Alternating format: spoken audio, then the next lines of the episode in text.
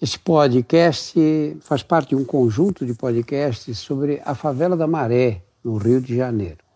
Eu conheci a favela, andei pelas ruas da favela, logicamente escoltado por habitantes locais, porque lá o tráfico é pesado. E num convite do coreógrafo Ivaldo Bertazzo, que organizou um espetáculo maravilhoso de dança com os adolescentes da Maré. Eu, durante todo esse processo, ele me convidou para escrever o texto e eu aproveitei não só para conhecer esses meninos e meninas e os pais deles, muitas vezes, mas também para andar mesmo pela favela e depois escrever uma série de textos. E este faz parte.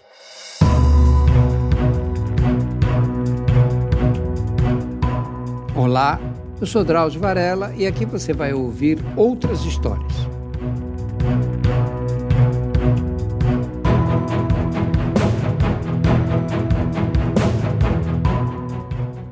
Nesse texto, eu faço uma homenagem às mulheres da favela da Maré e às mulheres das favelas de um modo geral. O texto diz assim: Na solidariedade ao sofrimento alheio e no controle da unidade familiar, as mulheres são imbatíveis. Quase todas trabalham fora, em bairros distantes. Duas ou três conduções em empregos humildes, mal remunerados, que lhes consomem o dia inteiro e parte da noite.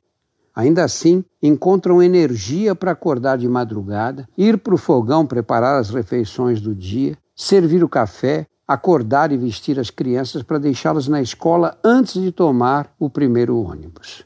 Muitas são o homem da casa.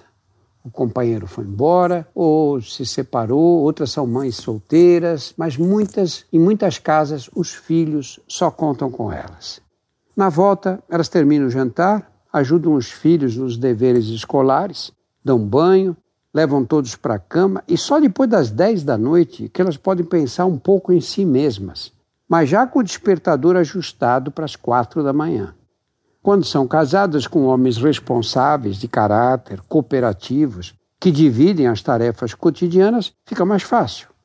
Caso contrário, a situação da maioria, fazem tudo sozinhas e ainda se sentem obrigadas a cuidar do companheiro que não para em emprego, bebe demais, fuma maconha o dia inteiro ou se envolve com os bandidos. Com tantos afazeres e medo de sair às ruas por causa dos tiroteios, muitas dessas mulheres vivem do trabalho para casa e só saem para ir à igreja, visitar um parente doente ou reunir-se com os familiares em datas festivas. Organização doméstica, educação dos filhos, controle das despesas, conselhos e carinho são tarefas femininas. Quando precisam defender a integridade do lar, reagem como feras. Elas mesmo dizem: aqui mulher, quando briga, é por causa de homem cobiçado ou de filho maltratado. Nessas ocasiões, duas mulheres raramente chegam às vias de fato limitam-se aos xingamentos e aos piores desaforos possíveis à rival, diante da curiosidade das crianças que espreitam silenciosas o mundo dos adultos. Eventualmente, outras mulheres podem se envolver e tomar partido das contendoras, aumentando as dimensões do conflito. Mas a regra geral é oposta a essa. Uma moça me disse: sempre aparece uma vizinha mais ajuizada para pôr pano quente. Para evitar consequências imprevisíveis, os homens nunca se intrometem. Em briga de mulher, homem que é homem não mete a colher, como elas mesmas dizem.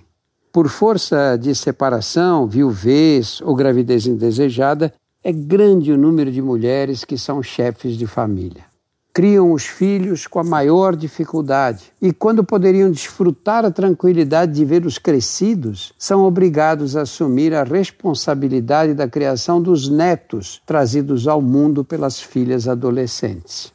Como nas demais comunidades pobres do Brasil, não são poucos os bebês assim nascidos na maré.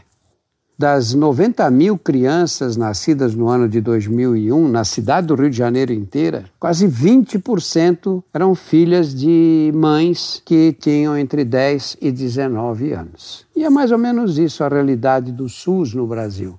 Cerca de 20% das crianças nascidas são filhas de mães com menos de 20 anos de idade.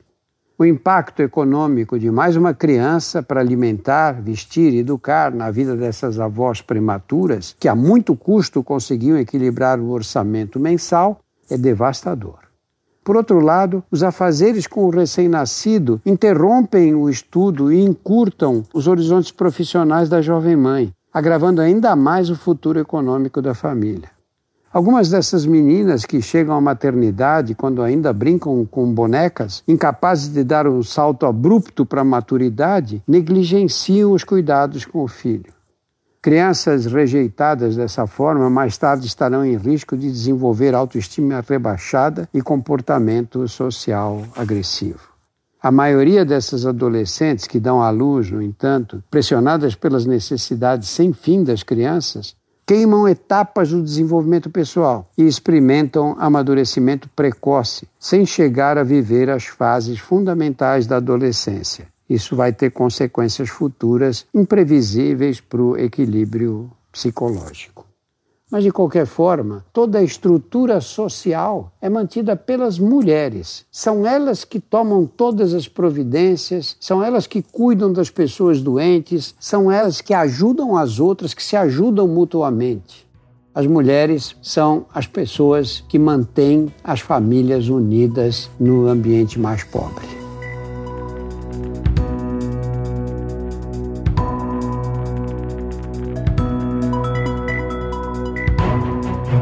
Semanalmente estarei aqui para contar outras histórias. A trilha sonora foi feita pela Insonores e a produção é da Júpiter, conteúdo em movimento.